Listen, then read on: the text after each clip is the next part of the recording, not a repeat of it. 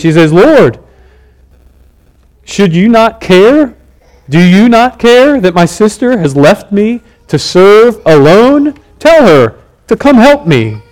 You see, something very much like prayer, isn't it? Coming to the Lord and making a request before Him, asking Him to help. She prays, but she finds that the prayer falls short. Her prayer is rejected, but her person is not. Her drawing near is received, even though her words themselves are re- rebuked by the Lord.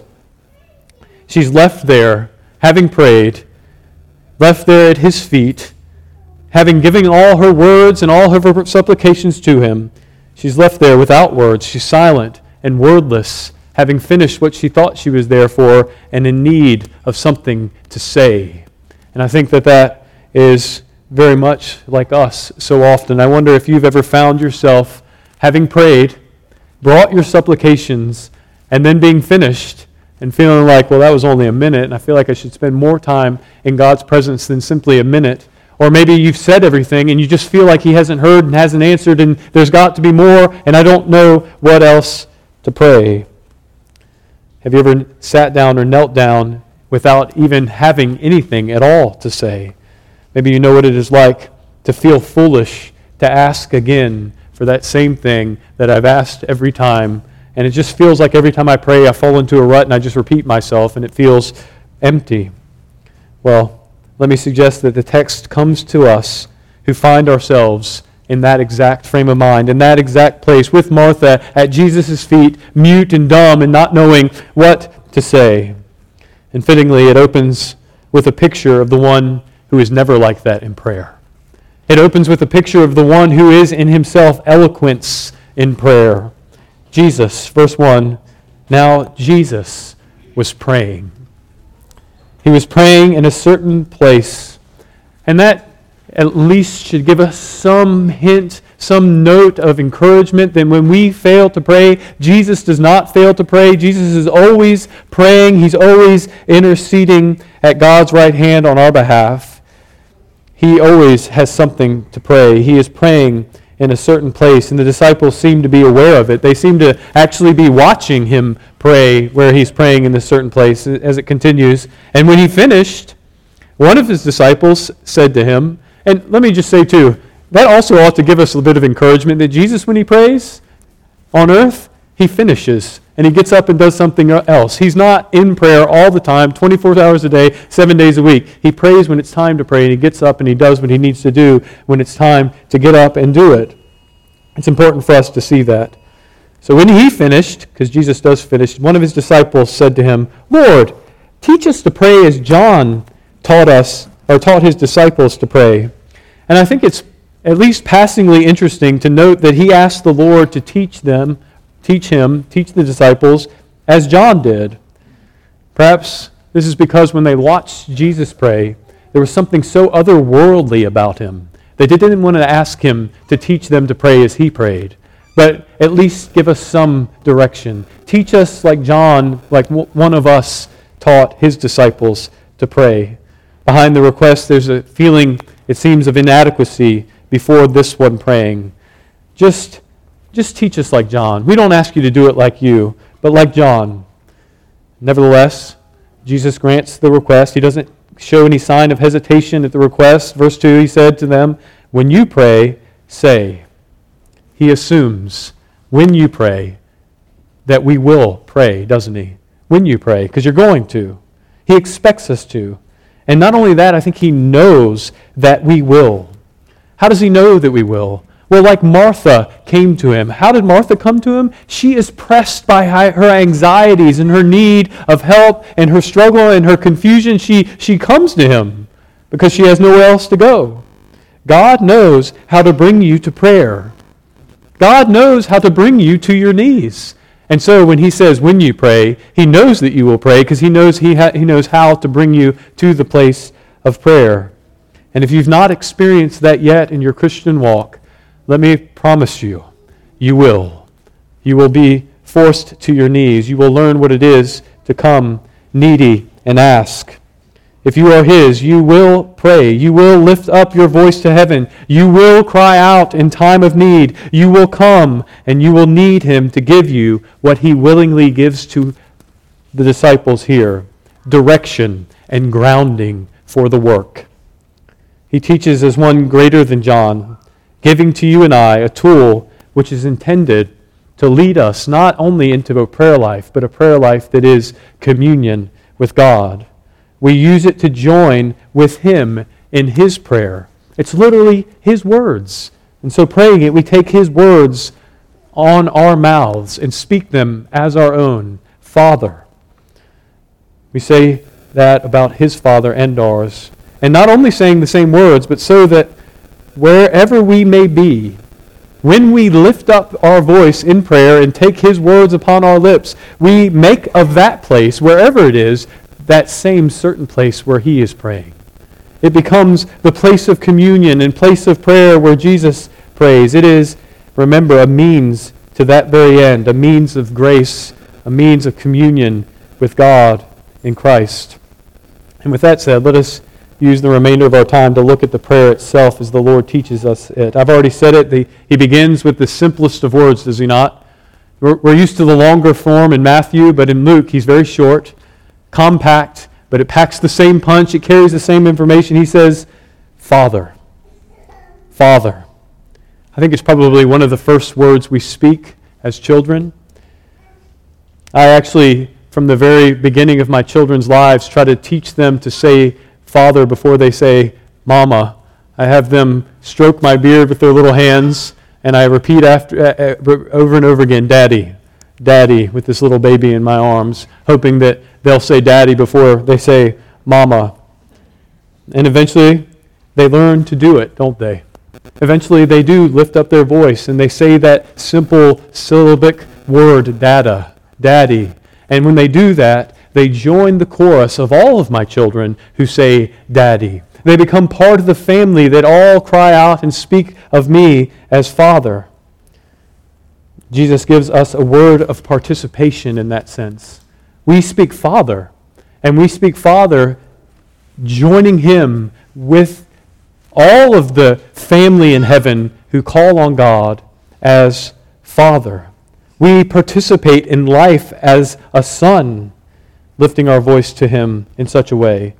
In so doing, it grounds us, does it not, in a very specific kind of reality in this life.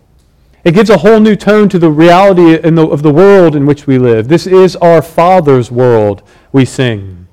It tells us that the, the, the place that we live is not so alien as we may, may at first seem, but it is, if it is our Father's house, then this is a home. This is a comfortable, safe place for us. We are grounded in that place, and not only a home, but a family home and family. It is something near and dear to many of us here home and family. And then he adds to that that very near, comfortable, common, understood reality of family and home. He adds to it, Hallowed be thy name. The close, warm, familial term is quickly set apart then as hallowed. Yes, we pray to God as our Father because He is the one from whom all fathers on heaven and earth receive their name. And all that is good and true and comforting in our conception of fatherhood. And all that is good and true in, conce- in our conception of fatherhood is rooted in Him as our Father. Whether from our own fathers, we all have one, or whether from a father that we see in someone else's house that teaches us. I, I have counseled a number of people as a, as a minister in, in a church, and, and I have spoken to a woman who had the most horrible of all fathers. But she had a story that she was brought into her uncle's house on a snowy day and sat in a comfortable chair and given hot co- cocoa before a fire, and so learned what it meant to be in a home with a mother and a father that cared for her and loved her. And so, even though she didn't find the idea of father in her own home, she found it in another place. And here, when we call on God as Father, we are actually touching the reality of that thing, the, the very source of the being of all fatherhood on heaven and in earth. Here is the root of fatherliness in the God and Father of our Lord Jesus Christ. The very reality is a thing because it finds its being in Him. In that sense, hallowed, set apart, transcendent, other, and yet the very source of all other fathers. So when you pray to Him, pray to Father, to Him as our Father, to Him as that Father, the Father and source of all things. Pray in the place of the Son to the Father and seek from Him a sense of the holiness of that name. We're not just saying the name is holy, we're asking for it to be hallowed in our hearts. As you know the holiness of the name, grow in the knowledge of the holiness not only of the name, but of the house and the family to which you have been brought into by him and his grace. And to this he adds, Your kingdom come. Father, hallowed be your name. Your kingdom come. Three very simple words, right? Shortened, simplified, yet each word has weight your. Do you know that you need that pronoun, your? We, we need that pronoun because we so often, when we come to prayer, like Martha, are thinking about our own things. And we need our attentions to be turned away from ourselves to someone else. Your. Not mine, your. We need, for our good, to think about someone other than ourselves. And so it's good for us to say, Your kingdom come. We need to think and pray about what is properly not ours, but God's. And he clarifies it further, further with the second word, kingdom. The prayer is not a general reflection on everything that is God's, just your stuff, God, but a turn toward that which is His as He is King. And I think that communicates a certain sense of order and purpose in it all. There is majesty and strength in such a word. Our Father is a king. He has a kingdom. It, it brings to mind armor and crowns and, and authority and thrones and dominion.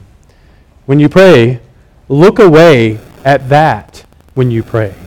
Look away from yourself to the one who is a king. Put him before your mind's eye. And then the verb in this three word sentence. And it is a summons Come. Come. The kingdom that is our Father's, by that word, is taught to us that it's not here. We may be praying for it and thinking it's right in front of our sight, but as soon as that, that verb comes in, it's cast away from us, and it's not yet. It is not now. It needs to come, and we have to pray for it to come, to pray that the majesty and strength and order of our Father's kingdom that we know to be true must come. And notice how that orients our gaze. Not only does the your move us away from ourselves, but the come moves us away from the present to that which is not yet, to that which is future, to that which needs to come. And we are made for this, aren't we? You ever notice that we all live with our eyes looking ahead of ourselves? We always are. We all have our eyes on the next holiday, the next deadline, the next vacation. We live today in light of that which is coming making plans and, and saving money. And Jesus calls us into a place where that future hope or that expectation, that ability for us to look future and plan in the present and live in the present for the future actually finds its proper orientation. Not our, vaca- our vacation, not our boss's deadline, or even our own, not even our calendars, but ultimately, finally, consummately, His kingdom come. What is the capacity in us that looks to the future and lives in the present meant to align itself to? That. That. And so we pray it, Your kingdom come. And then moving to verse 3, the Lord teaches us next to ask the Father to give. And it is a communal request. He says, Pray this way Give us. It's not a solo mission, is it? We're not all by ourselves in this life of prayer and life in, as a Christian. Not at all. We are members of a larger group. We're gathered here in a group tonight. It's not just me and Jesus. And even when it is just me and Jesus, if I'm praying Jesus' prayer, I'm not praying alone, am I? Give us our Father as we typically pray the prayer. G.K. Chesterton, some of you know that name, once wrote about his own, his own conversion to the faith. And he describes it as coming into a recognition or experience of a reality that seemed like it had never been discovered before. And he, he describes it in terms of a, an explorer who's come to find a, a deserted island that is new and unmapped and uncharted. And so he comes up on the shore having been beaten by waves and salt water, and he, and he notices he's found this glorious new land, and he, he's just about to take his flag and to claim it for himself. And as he does so, he looks up and he sees that it's England. And that people have been here for thousands of years and they have been living on this land and mapping it and naming it and claiming it for long before he arrived. And I think that's a perfect picture of us in the Christian life. It is a land inhabited, long inhabited by many for thousands of years, and we just enter into that group as members of the Church Catholic then and the Church Local. We pray, give us, us, God's people, each day our daily bread. Together we recognize that our daily sustenance come from the Father to whom we pray, our Father. And not just immediate nourishment, not just bread on the table today, but preparation through that bread and in that bread for the future. Just consider Israel in the wilderness and the bread that they receive as their daily bread bread from heaven fallen on the ground, manna that they gathered up that nourished them. It sustained their daily needs, did it not? Yes, maybe not to their measure of what sustenance should be at times, but nevertheless, it was what they needed. But as such, it also taught them and prepared their hearts for the bread of heaven that was coming. Jesus himself, who said, I am the bread that comes down from heaven. And we ask for bread, then, we are seeking not only bread, but bread that prepares us for the kingdom which we pray will come. We're making ready for the King. We prepare our appetites for his feast that he promises to set before him for us when he comes. All of our tables are preparation for that table. And to further ready ourselves, we pray the next petition in verse 4 and forgive us our sins. Why? Because the one who comes, comes not only as a king, but as a judge, as all the ancient kings were, judges. He comes to take his seat, and we must be ready to stand on the hallowed ground in the presence of the holy king who has a holy name. And so we pray, rightly, forgive our sins.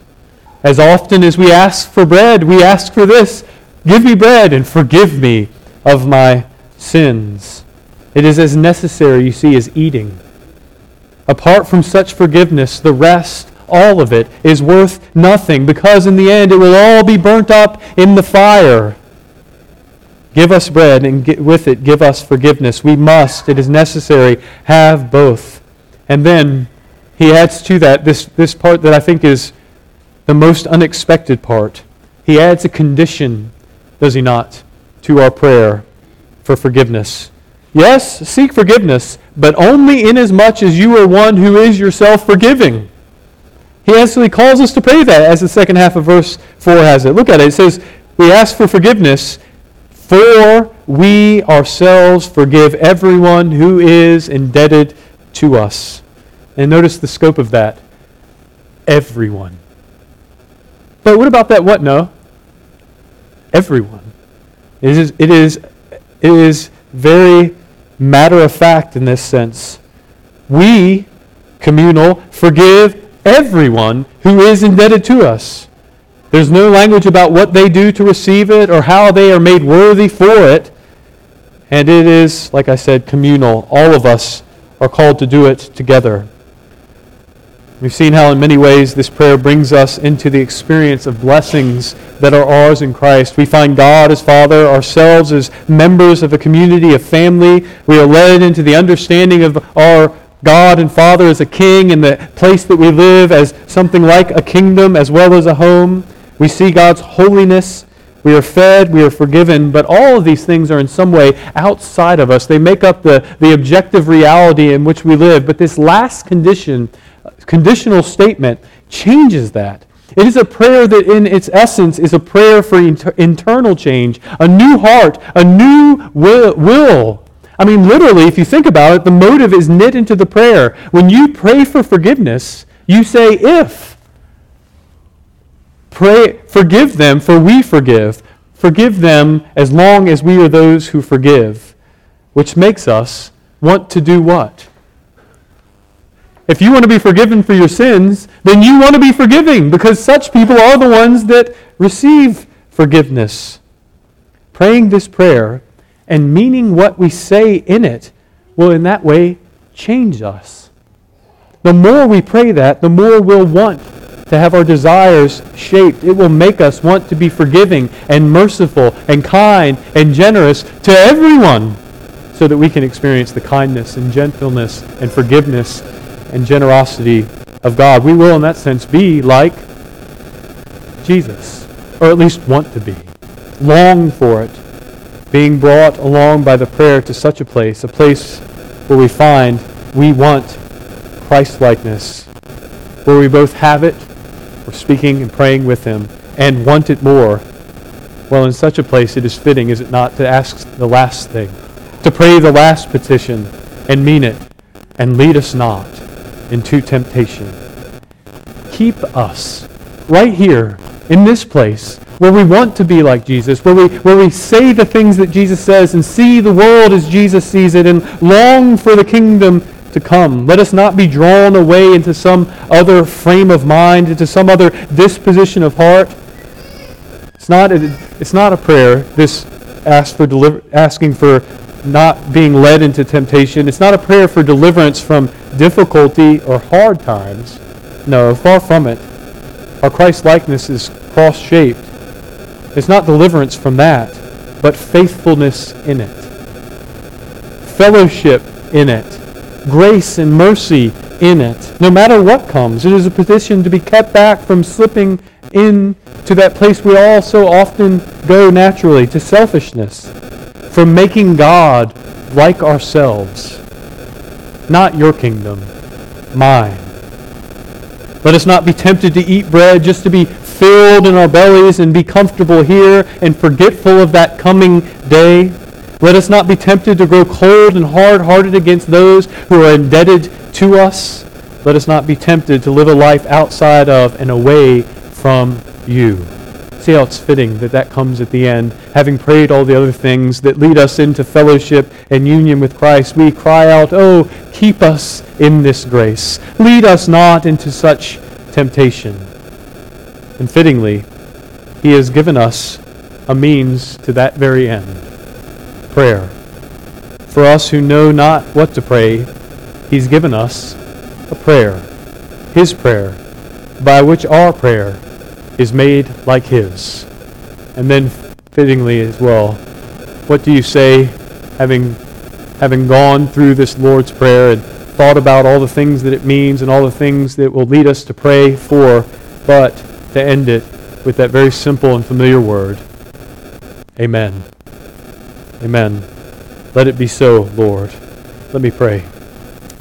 Father in heaven, we pray that we would not let this word from Jesus fall flat and be set aside and not be made use of, but Lord, that we would take up this instrument that you have given us so freely and that we, each of us individually, make use of it so that we, O Lord, might be made more and more like you, that we might grow in grace, and that we, Father, might in the end be kept from temptation to fall away from it and persevere to the end, to, to lift up our heads and rejoice at your coming and hear, Well done, my good and faithful servant, from your lips. Father, we ask it in Jesus' name. Amen.